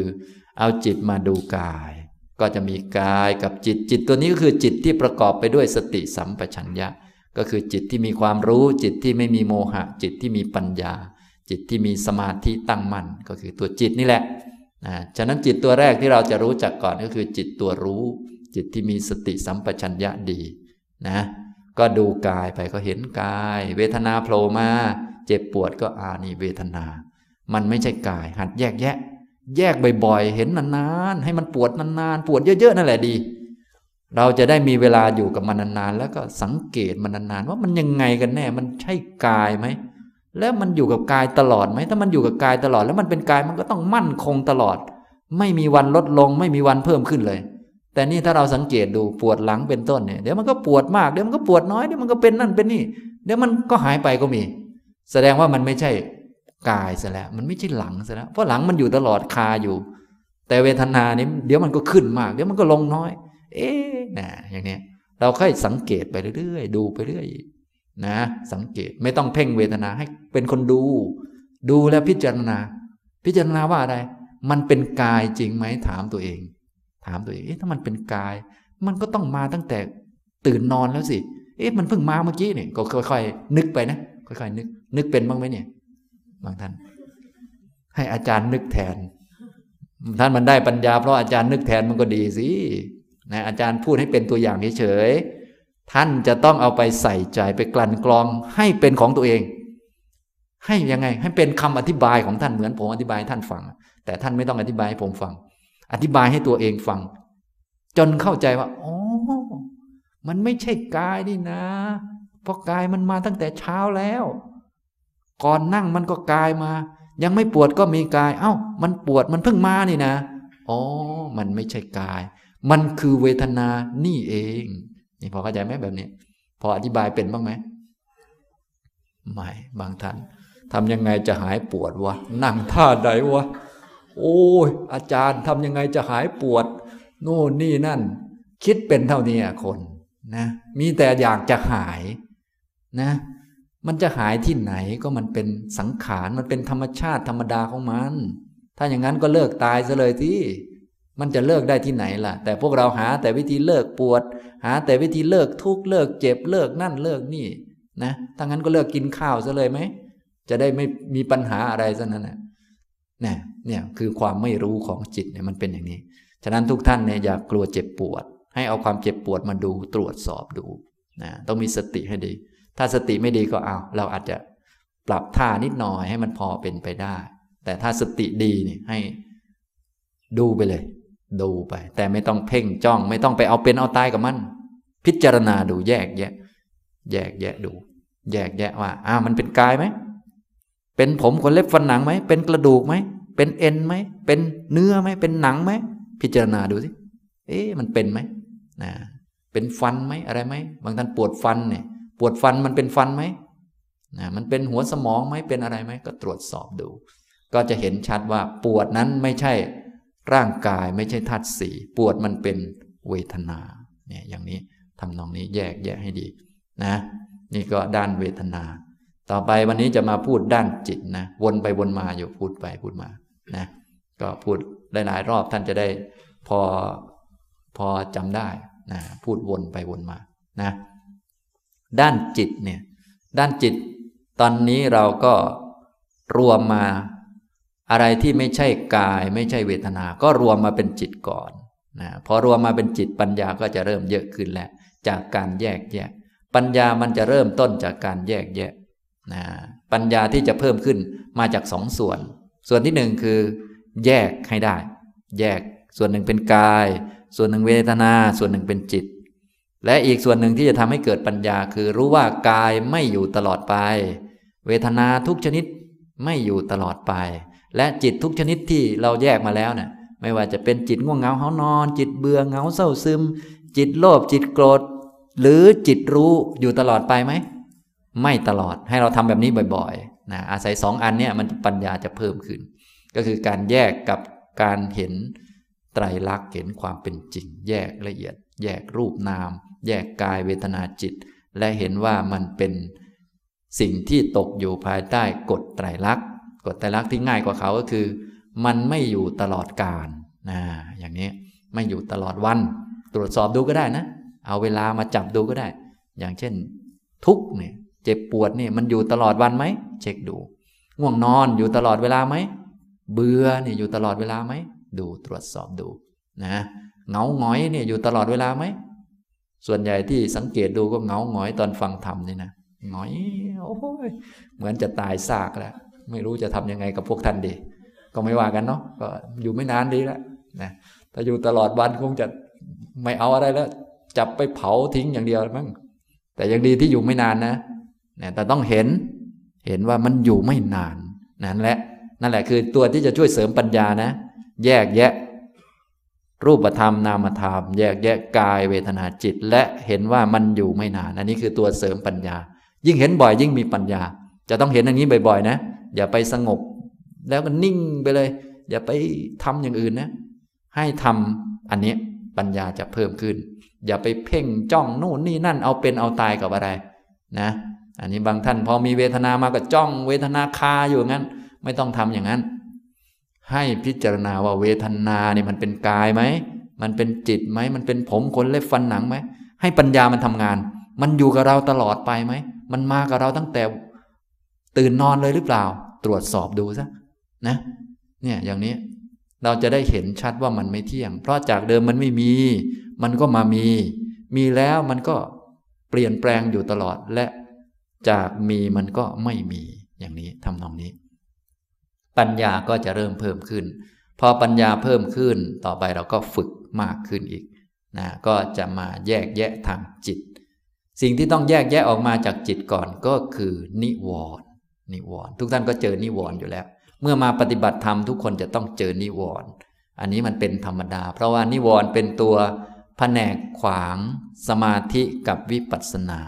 เป็นแผนกขวางสมถะกับวิปัสสนานะฉะนั้นก่อนที่จะได้สมาธิ ก่อนที่จะได้วิปัสสนาเนี่ยก่อนที่จะเห็นขันห้าเนี่ยจะต้องผ่านนิวรณ์ก่อน และต้องรู้จักนิวรณ์ก่อน รู้จักจนคุ้นเคยมันดี รู้จักกัน รู้จักกันดี รู้จัก ท่านรู้จักนิวรณ์ดีกันหรือยังครับนะบางท่านมันมาตลอด แต่ว่ายังไม่รู้จักมันดีนะอันนี้ต้องรู้จักมันให้ดี รู้จักมันคือไม่สงสัยว่าทำไมมันง่วงนอน เคยสงสัยว่าทำไมมันง่วงนอนทำไมจะหายง่วงนอน นี่คือยังไม่รู้จักนิวรณ์ดี ถ้ารู้จักมันดีเราจะรู้จักว่าอ๋อนี่มันเป็นนิวรณ์มันไม่ใช่จิต มันมาเพราะเหตุปัจจัย เราจะรู้จัก มันหมดไปเมื่อมันหมดเหตุปัจจัย ถ้าไม่มีเหตุมันไม่เกิด เราจะรู้จักอย่างนี้นะ กามฉันทะนิวรณ์นิวรณ์มีห้านิวรณ์ก็คือตัวบังดวงตาบังปัญญา นิวรณ์มันจะทำหน้าที่สองอย่าง อย่างที่หนึ่งคือมันทำให้จิตเศร้าหมอง อย่างที่สองคือมันบังปัญญา ปัญญาไม่เกิดคือจะโง่นะหลักง่ายๆมีเท่านี้ ก็คือจิตเศร้าหมองอันหนึ่ง อีกอันหนึ่งคือโง่นะนี่นิวรณ์หน้าที่ทำสองหน้าที่นะถ้าเราสังเกตดูถ้านิวรณ์เกิดขึ้นเราจะโง่นะพอเข้าใจไหม เมื่อไรเราโง่เมื่อนั้นแหละนิวรณ์ถ้าไม่มีนิวรณ์เราจะฉลาด เราจะมีปัญญาจะเหมือนคนเกือบบรรลุอะถ้าไม่มีนิวรณ์เนี่ยพูดธรรมะโอ้โห เหมือนเกือบบรรลุเลยนะ พูดอยู่บนฟ้าเลย แต่พอนิวรณ์มา โง่เลยปฏิบัติไม่เป็นนั่นแหละ เราจะรู้สึกอย่างเงี้ยนะ อันเนี้ยทำตรงนี้นะฉะนั้นเราก็จะไม่สงสัยในการปฏิบัติว่ามันมีขึ้นขึ้นลงลงมีปัญญาบ้างไม่มีบ้าง เพราะว่าตัวเนี้ยมันจะเป็นตัวตัว ที่ว่าถ้ามันมีนิวรณ์จิตจะเศร้าหมอง ถ้าไม่มีนิวรณ์จิตจะผ่องใส เหมือนคนจะบรรลุ พอมีนิวรณ์มาก็เหมือนคนธรรมดา นะ ถ้าไม่มีนิวรณ์ก็จะเหมือนคนมีปัญญามาก เหมือนคนเห็นสัจธรรมเลย พูดอะไรอยู่บนฟ้าหมด เหมือนบรรลุเลย แต่พอมีนิวรณ์ก็โง่เหมือนเดิม นะพวกเราก็เลยโง่บังฉลาดบังไม่เที่ยงเหมือนกัน ตามนิวรณ์นี่พอเข้าใจไหมนะเราก็เลยต้องรู้จักนิวรณ์ก่อน ต้องรู้จักให้ดี จึงจะละมันได้ ที่ละมันนี่ไม่ใช่ละตัวนิวรณ์ละความเข้าใจผิดในนิวรณ์ก่อน ว่านิวรณ์มันเป็นยังไง มันใช่กายไหมไม่ใช่ ใช่เวทนาไหมไม่ใช่ ใช่จิตไหมไม่ใช่เหมือนกัน แต่ถ้ามันเกิดขึ้นเนี่ยมันจะทำให้จิตเศร้าหมอง แต่มันไม่ใช่จิตนะ และมันจะบังปัญญานะนิวรณ์มันมีห้าตัว ตัวที่หนึ่งเรียกว่ากามฉันทะนิวรณ์ คือความชอบพอใจ ติดอกติดใจชอบนะอันที่สองพยาปาทานิวรความไม่พอใจไม่ชอบใจนะความพยาบาทไม่ชอบ ตัวที่สามถีนมิทะนิวรความท้อแท้ท้อถอย ความหดหู่ท้อแท้ท้อถอย ง่วงเหงาเศร้าซึม ตัวที่สี่ อุทธัจจะกุกุจจะนิวรณ์ความฟุ้งซ่านและรำคาญใจ นะ คุมจิตไม่อยู่ กระจายไปเรื่องนั้นเรื่องนี้รำคาญตัวเองไปเรื่อย ตัวที่ห้าก็คือ วิจิกิจฉานิวรณ์ความลังเลสงสัยในกุศลธรรม ก็คือสงสัยในสมาธิมันคือยังไง แบบไหนคือสมาธิ สงสัยในวิปัสสนา แบบไหนมันคือวิปัสสนานะอันนี้คือ นิวรณ์วิจิกิจฉานิวรณ์นะ วิจิกิจฉานิวรณ์จะสงสัยอยู่สองเรื่อง สมาธิมันยังไง มันเป็นยังไง ได้สมาธิมันคือยังไง วิปัสสนานี่มันยังไง อันไหนนะคือวิปัสสนามันงงมันงง เคยงงไหมทุกท่านเนี่ย ดิฉันงงตั้งแต่เกิดแล้วกับเรื่องนี้ ไม่เคยได้สมาธิสักฌานกับเขาเลยว่าไหนมันฌานวะว่าไหนมันองค์ฌานไหนเรียนหนังสือมามันวิตกวิจารปีติ สุขเอกคตามันอันไหน โอ้วิปัสสนาเขาบอกแยกรูปนาม อันไหนมันแยกรูปแยกนาม โอ้มันงงนะ นี่แหละคือวิจิกิจฉานิวรณ์ยังงงอยู่ไหมเนี่ย บางท่านงงตั้งแต่เกิดยังไม่เลิกงงเลย อันนี้นะ อันนี้คือยังงงในนิวรณ์อยู่ แท้ที่จริงต้องรู้จักนิวรณ์นะ ถ้ารู้จักนิวรณ์ว่าเป็นนิวรณ์ก็เรียกว่า เห็นธรรมและ เป็นหมวดแรกของธรรมานุปัสสนา ธรรมานุปัสสนาเนี่ยจะเห็นอยู่ห้าหมวดหลัก ๆ อันที่หนึ่งคือนิวรณ์ สองคือขันห้าสามคืออายตนะสี่คือโพชฌงและห้าคืออริยสัจสี่นะจะเห็นอยู่สี่เรื่องห้าเรื่องเนี้เป็นหมวดธรรมดังนั้นการเห็นธรรมสุดท้ายจะเห็นอริยสัจสี่นะเดี๋ยวจะพูดให้ฟัง แต่เห็นธรรมตัวแรกจะต้องเห็นนิวรณ์ก่อน ทีนี้จะเห็นธรรมได้ จิตจะต้องมีสติสัมปชัญญะและปัญญาเยอะหน่อย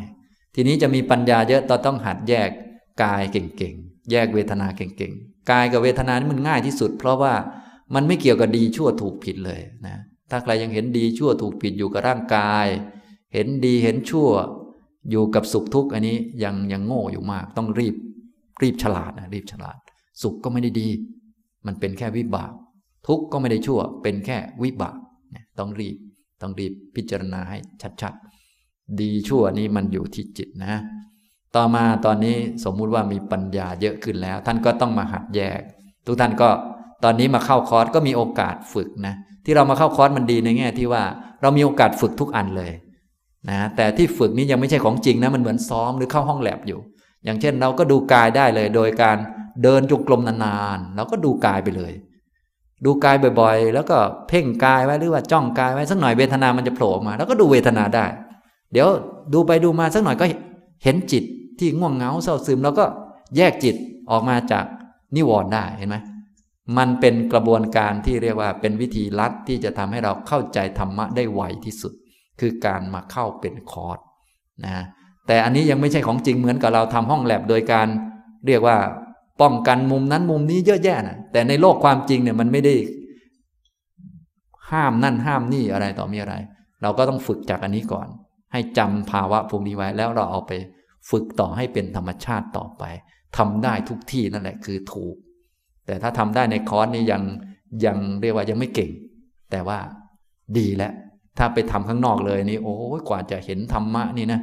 กว่าจะรู้จักธรรมะนี่ยากมาก เพราะว่า เดี๋ยวอันนั้นมาอันนี้มามันเยอะไปหมดมันไม่รู้จะกำหนดอันไหนดีนะ เหมือนเรียนหนังสือ ถ้าเรียนหลายวิชาเกินไป ไม่เก่งสักอันนะ มันเยอะไป ต้องมาเพ่งจ้อง เรียนอะไรอันหนึ่งก่อน ให้พอเข้าใจสักนิดหนึ่ง ค่อยไปขยายทีหลัง การมาเข้าคอร์สก็คล้ายอย่างนั้นนะ ทุกท่านจึงควรตั้งใจในคอร์สนะ ตั้งใจเดินรู้กายเนี่ยก็ได้ส่วนที่หนึ่งแล้วคือกาย เดินนานๆให้เห็นเจ็บเห็นปวดนี่ก็เริ่มเวทนานะที่สำคัญคือต้องหัดแยกว่ากายไม่ใช่จิตนะจิตเป็นตัวดู จิตตัวนี้คือจิตประกอบด้วยสติสัมปชัญญะ เขาเรียกว่าจิตตัวรู้ เราจะพัฒนาจิตตัวนี้แหละ แต่ว่าการจะพัฒนาก็อาศัยกายเป็นอารมณ์กรรมฐานหรือว่าเป็นหนังสือ ให้มันเรียนเปิดอ่าน เปิดอ่านกายว่าเป็นกาย ดูกายนานๆก็เป็นเวทนาโผล่มา เจ็บปวดเมื่อย หิวกระหาย เป็นเวทนาไม่ใช่กาย ไม่ใช่จิต จิตมันเป็นตัวรู้ ตัวรู้กายว่าเดิน ตัวรู้ว่าความรู้สึกหิว ความรู้สึกปวดเกิดขึ้นนะต่อมาก็ดูจิต ทุกส่วนแยกมาเป็นจิต ตอนนี้กระจายจิตออกมา มีธรรมอยู่ด้วยธรรมส่วนแรกก็คือ นิวรณ์อย่างเวลาเราเดินนานๆไป มันก็จะเห็นกายเป็นกายบ้าง มีปวดเมื่อยบ้าง แล้วก็มีง่วงนอนบ้าง เราก็เอาง่วงนอนนี้มา เห็นเป็นธรรม เห็นเป็นธรรมะนะ ก็ต้องมีสติให้ดีๆ แล้วก็พิจารณาไป ว่าง่วงนอนนี้เป็นกายไหม ไม่ใช่นะง่วงนอนไม่ใช่ กาย เป็นเวทนาไหม ไม่ใช่ เป็นจิตไหม ไม่ใช่อีกแล้วตอนนี้ ตอนแรกเรารวมเป็นจิตก่อน แต่ตอนนี้ละเอียดแล้ว พอละเอียดก็ถามต่อไป ง่วงนอนนี้เป็นนิวรณ์มันบังจิต เวลาง่วงนอนเกิดขึ้นจิตจะเศร้าหมอง ลองสังเกตดูสิจิตเศร้าหมองเนี่ยที่จิตเศร้าหมองนี่ไม่ใช่จิต แต่เป็นนิวรณ์มันเข้ามานะพอนิวรณ์มันเข้ามามันจะทำให้จิตเศร้าหมองด้วยอย่างหนึ่งเราเริ่มเห็นแล้วว่าอ๋อนิวรณ์มันคือ ตัวทำให้จิตเศร้าหมองไม่ผ่องใสมองอะไรไม่ค่อยชัดเจนเลย ขนาดมองเท้าตัวเองยังไม่ค่อยชัดมันเบลอไปหมด เออนิวรณ์เป็นอย่างนี้นะเนี่ยแต่การจะมีปัญญาเห็นอย่างนี้มันมันต้องปัญญาเยอะหน่อย แต่บางท่านทั้งง่วงนอนขึ้นมาทำอะไรไม่ถูกปล่อยไม่เป็น ควานหา หาแต่ที่โน่นนี่นั่นนะบางท่านควานหาถ้าเจอหมอนก็โอเคหลับไปเลยเนี่ยคือเนี่ยปัญญาก็เลยต้องเยอะไงต้องฝึกจากอันอื่นมาก่อนนะเนี่ยพอง่วงนอนก็แยกง่วงนอนเนี่ยเป็นกายไหมค่อยๆถามตัวเองนะ ที่ต้องถามเหมือนสะกดกอไก่กอกา เพราะตอนนี้คือ เริ่มจะเข้าอนุบาลแล้วนะ เข้าจะขึ้นปฐมแล้วนะตอนนี้นะ ตอนสติสัมปชัญญะนี่เตรียมอนุบาลอยู่ เตรียมการ ตอนนี้เข้าแล้ว เริ่มเข้าโรงเรียนแล้วนะตอนนี้นะ ก็ต้องละเอียดขึ้นนะนี่เจ้าง่วงนอนนี้ไม่ใช่กาย กายง่วงเป็นไหม ไม่เป็นนะนี่ท่านบางท่านยังไม่น่าจะเป็นนะกายเนี่ยอันนี้คือยังเข้าใจคลาดเคลื่อนอยู่เยอะนะ เวทนาก็ไม่ง่วงนะนะ จิตก็ไม่ง่วงจิตเป็นตัวรู้นะ ส่วนตัวง่วงเงาหานอน ตัวนี้คือนิวรณ์พอนิวรณ์ตัวนี้เกิดขึ้น มันจะบังจิตทำให้จิตเศร้าหมอง ส่วนหนึ่ง เราก็ให้รู้จัก อ๋อ อย่างนี้เองมันเป็นนิวรณ์นะ แล้วก็อีกส่วนหนึ่งคือมันจะบังปัญญา เวลาง่วงนอนเนี่ย ปัญญามันจะดับ ปัญญามันจะไม่มีนะ เวลาง่วงนอนเนี่ย ปัญญามันจะไม่มี วิธีดูว่าปัญญามันไม่มีเราสังเกตจากอันนี้ก็ได้ สังเกตจากความคิดความนึกของเราก็ได้นะ ถ้ามันง่วงนอนขึ้นมามันก็จะคิดว่า โอ้ถ้าได้นอนสักครู่นี่น่าจะดีนะ เราง่วงนอนเนี่ยนะปฏิบัติทำไปก็เท่านั้นแหละไม่ได้ประโยชน์ ถ้าเราไปนอนพักสักห้านาที แล้วหายง่วงมาปฏิบัติต่อน่าจะดีกว่า มันคิดอย่างนี้ คือมันมันโง่ไหมเนี่ยแม่นี่เริ่มโง่มากแล้ว โง่มาก บางท่านนึกว่าคิดถูกนะเนี่ย นะก็ก็มันง่วงอะ เราปฏิบัติทั้งทั้งที่ง่วงมันก็ไม่ค่อยได้อะไรหรอกฉะนั้นถ้าเราไปนอนสักแค่ห้านาที แล้วมันหายง่วงเรามาปฏิบัติต่อเนี่ย มันจะดีมากเลยนะ นี่คือโง่มากแหละ ไม่มีอะไรโง่กว่านี้แล้วคือมันบังปัญญาไปหมดแล้วมึนหน้ามืดแล้ว คิดอะไรไม่ออก คือคิดจะนอนอย่างเดียว พูดภาษาเรา ให้เหตุผลจนตัวเองนอนอะผลสรุปคือแบบนี้นี่หน้าที่ของนิวรณ์เขามีอย่างเดียว คือเขามีก็คืออันที่หนึ่ง ทำให้จิตเศร้าหมอง อีกอันหนึ่งคือทำให้หมดปัญญา ความเป็นจริงเดินจงกรมนี้เป็นทางของพระอริยเจ้า เป็นทางของพระพุทธเจ้า อะไรที่จะดีกว่าเดินจงกรมมีไหม ไม่มี แต่คนนี้เริ่มคิดว่า นอนดีกว่าเดิน ฉลาดไหมนี่โง่คือบังปัญญานะทีนี้พอง่วงนอน โอ้ยอาจารย์ อยากไปนิพพานก็ไปคนเดียวเถอะ หนูนอนก่อน นิพพานกับนอนเนี่ย เอาอะไร เอานอน เนี่ยนี่คือลักษณะของนิวรณ์มันจะบังปัญญา นิพพานไม่เอา เอานอน เอานอนก่อน ความเป็นจริงควรจะเอาอะไรก่อนระหว่างนิพพานกับนอน เอ๊ตอบได้หมดนะเนี่ยนะ แต่เวลานิวรณ์มันมามันจะตอบไปอีกอย่างหนึ่งท่านต้องสังเกตว่าเฮ้ยเวลานิวรณ์มันเกิดขึ้นนะจิตจะเศร้าหมองและปัญญาจะเสื่อม ฉะนั้นเวลาที่ง่วงนอนขึ้นมาปุ๊บ เวลามันคิดอะไรนึกอะไร เราต้องรู้จักว่านี่มันไม่มีปัญญา เราต้องไม่ทำตามมันนี่พอเข้าใจไหมเนี่ยเรียกว่าเริ่มพอรู้จักนิวรณ์แล้วว่าอ๋อนิวรณ์นี้มันไม่ใช่จิต แต่เวลามันเกิดขึ้นจิตจะเศร้าหมอง ไม่ผ่องใสแบบที่เป็นนั่นแหละ รวมทั้งปัญญาจะไม่มี มันจะบังปัญญานะจะบังปัญญานะเราต้องรู้จักนิวรณ์นิวรณ์มันก็มาจากเหตุจากเงื่อนไขนะ อย่างง่วงนอนมันก็มาจากเงื่อนไขเราก็พิจารณาต่อไป มันมาจากเงื่อนไขอะไรนะอ๋อมาจากกินมากไป มาจากนอนมากไป มาจากการทำความเพียรที่ยังน้อยอยู่ มาจากนู่นนี่นั่นก็พิจารณาดูก็จะเห็นเหตุของง่วงเหงาหาวนอน แล้วเราก็ไปแก้ที่เหตุมันซะอย่างนี้ทำตรงนี้ ฉะนั้นเวลามีนิวรณ์เกิดขึ้น เราให้รู้ว่านี่นิวรณ์เกิดขึ้นกับจิตแล้วแต่ไม่ใช่จิต เวลาเกิดขึ้นจะทำให้จิตเศร้าหมอง และจะบังปัญญา จะทำให้ปัญญาดับไปนะแล้วเราก็ต้องสู้มันสู้กับนิวรณ์ไปเรื่อยๆ สู้นี่หมายถึงสู้ทำหน้าที่ของตัวเอง นิวรณ์นี้มันมาจากเหตุ เมื่อหมดเหตุมันก็จะดับไป และเวลามันหมดนิวรณ์ก็ให้เราสังเกตด้วย เพื่อเราจะเอามาเทียบกัน เอามาเทียบกัน เวลาง่วงนอนหายไปมันเป็นยังไง จิตเป็นไงครับ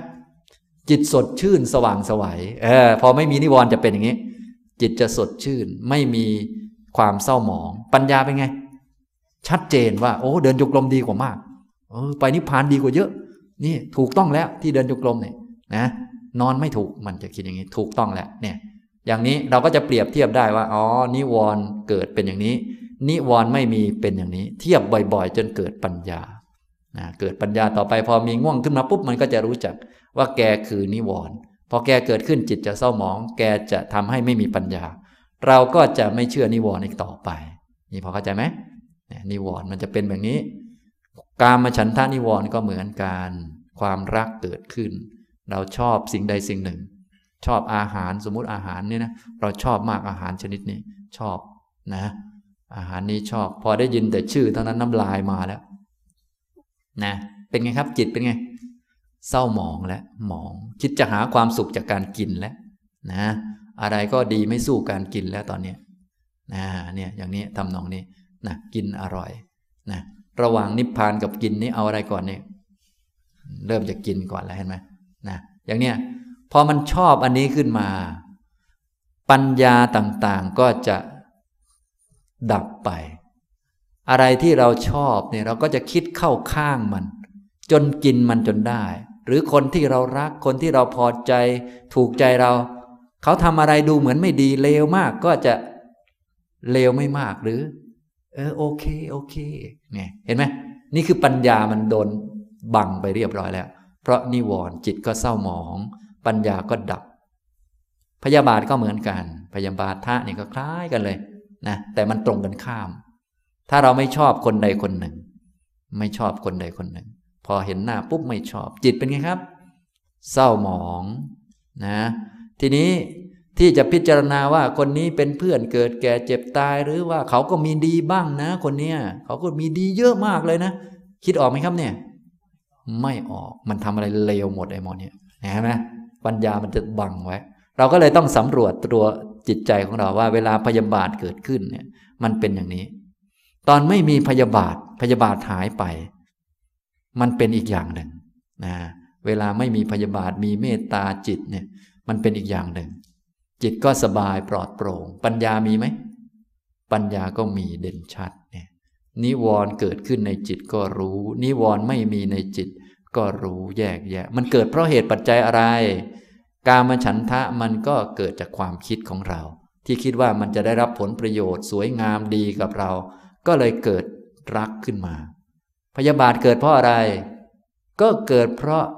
ว่าเราคิดว่าไอ้คนนี้ทำไม่ดีกับเรา หรือคนนี้มันด่าเราไว้เมื่อคราวที่แล้วนู่นนี่นั่น หรือมันทำไม่ถูกใจเราไม่ใช่พวกของเรา หรือเป็นศัตรูกับญาติพี่น้องเราเราคิดอย่างเงี้ยมันก็เกิดพยาบาทขึ้น แม้กระทั่งเสียงเพลงเสียงอะไรต่างๆ ถ้ามันมีเสียงขึ้นมา แล้วเราก็คิดว่านี่มันมากวนเวลาภาวนาของเรา ก็จะเกิดพยาบาทขึ้นฉะนั้นพยาบาทก็ดีอะไรก็ดีนิวรณ์ทั้งหลายเกิดจากความคิด เกิดจากความคิด และความคิดของเราก็เอาสัญญามาเป็นตัวก่อเรื่องนะเนี่ยอย่างนี้เราก็จะเริ่มรู้จักแล้วว่าอ๋อพวกนี้นะลักษณะของธรรมะคือจะรู้จักว่าสิ่งนั้นๆเนี่ยเวลามันเกิดมันทํำยังไง แล้วมันมาจากเหตุอะไร และถ้ามันไม่มีเหตุเปลี่ยนเหตุแล้วมันก็จะดับไป หมดไปอย่างนี้เราก็จะเข้าใจนะ ทุกท่านก็เลยต้องเวลามีนิวรณ์คือมีการมาฉันทะเป็นยังไงก็ต้องรู้ด้วย และดูบ่อยๆ สังเกต เวลามันหมดไปเป็นยังไง ต้องรู้ด้วยจะได้ชัด เวลามีพยาบาทเป็นยังไง ดูให้ชัดๆ พยาบาทนี้ไม่พอใจหงุดหงิดนี้ใช่กายไหม ไม่ใช่ ใช่เวทนาไหม ไม่ใช่ ใช่จิตไหม ไม่ใช่ แต่พยาบาทนี้เวลาเกิดขึ้น จิตเศร้าหมองหรือผ่องใส จิตเศร้าหมอง ปัญญามีไหม ไม่มีคิดอะไรก็มีแต่โง่ๆทั้งนั้น คิดแต่เบียดเบียนตนเบียดเบียนคนอื่น คิดเบียดเบียนคนอื่นนี้ฉลาดไหมไม่ฉลาดเพราะเบียดเบียนคนอื่นก็คือเบียดเบียนตัวเองเนี่ยมันโง่ตลอดเนี่ยอันนี้แหละคือลักษณะนิวรณ์มันเกิดจากอะไรอ๋อมันเกิดจากความคิด คิดแบบอโยนิโสมนสิการคิดไม่ถูก มันจะเกิดนิวรณ์ขึ้น เราก็จะเห็นนะ อย่างนี้ความคิดไม่ใช่จิต ความคิดเนี่ยถ้าคิดไม่ถูกมันจะเกิดนิวรณ์ถ้าคิดถูกใส่ใจถูก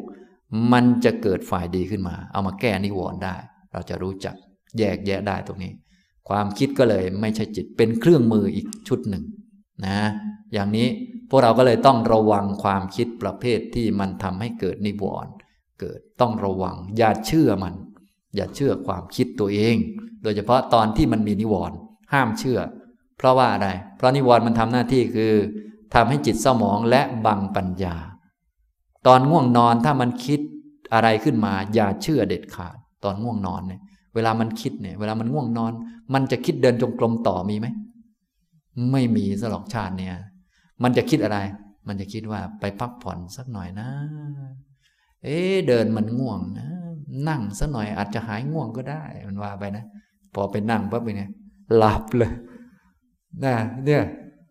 มันคิดอย่างนี้มันโง่ทั้งนั้นแหละมันโง่ทั้งนั้นเนี่ยนิวรณ์ หน้าที่ของทุกท่านก็คือต้องรู้จักมัน รู้จักมันและอย่าเชื่อมัน อย่าเชื่อความคิด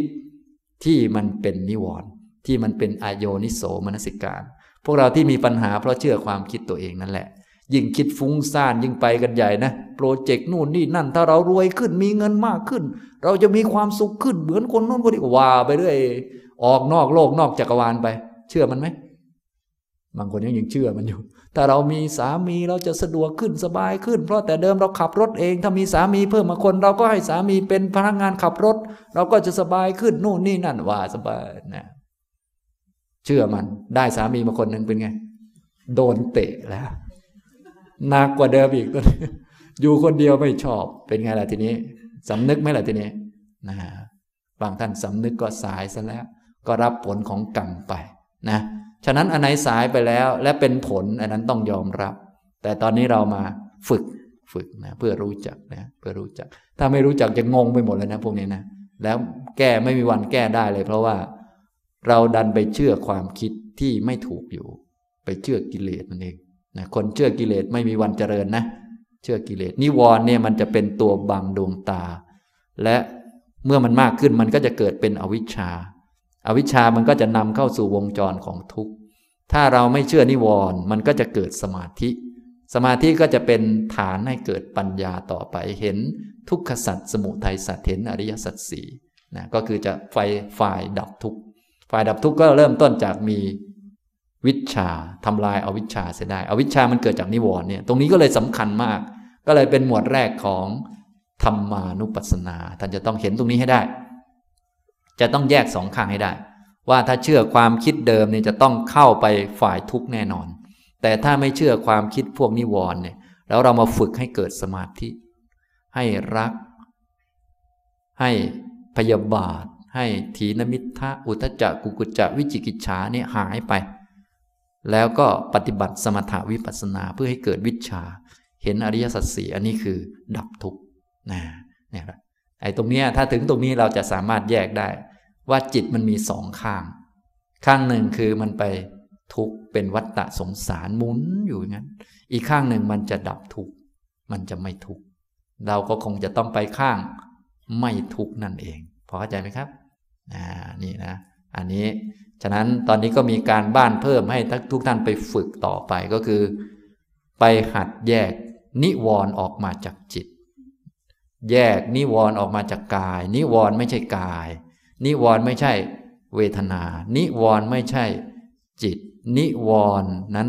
เป็นตัวที่ทำให้จิตเศร้าหมอง เป็นตัวที่บังปัญญา มันเกิดจากความคิด ถ้าสังเกตดูมันจะคิดก่อน มันจะคิดนั่นนี่นั่น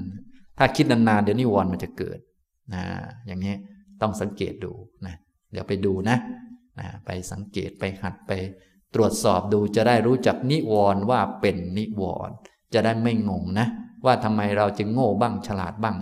ก็เพราะว่ามันมีแผนกบังดวงตา บางวันก็ฉลาดฉลาดนะ พวกเรานี่นะ เหมือนใกล้บรรลุเลยเนาะบางวันก็โง่โง่เนาะทำไมเป็นอย่างนี้หนอเออนั่นแหละ เพราะมันเป็นอย่างนี้แหละหนอ ก็เพราะอันนี้แหละ เพราะนิวรณ์มันก็เป็นของไม่เที่ยงเหมือนกันเห็นไหมเนี่ยอย่างนี้ ฉะนั้นเราปฏิบัติก็เลยมีสามวันดีสี่วันไข้ ซึ่งก็เป็นเรื่องธรรมดานั่นเอง ไม่ได้ปฏิบัติให้มันดีตลอดนะ ปฏิบัติให้มันมีความรู้ว่ามันไม่แน่นอนนั่นแหละ มันมีขึ้นบ้างลงบ้าง มันเป็นธรรมชาตินั่นเอง ให้รู้จักนะครับ เอาละบรรยายในเช้าวันนี้ก็พอสมควรแก่เวลาเท่านี้นะครับ อนุโมทนาทุกท่านครับ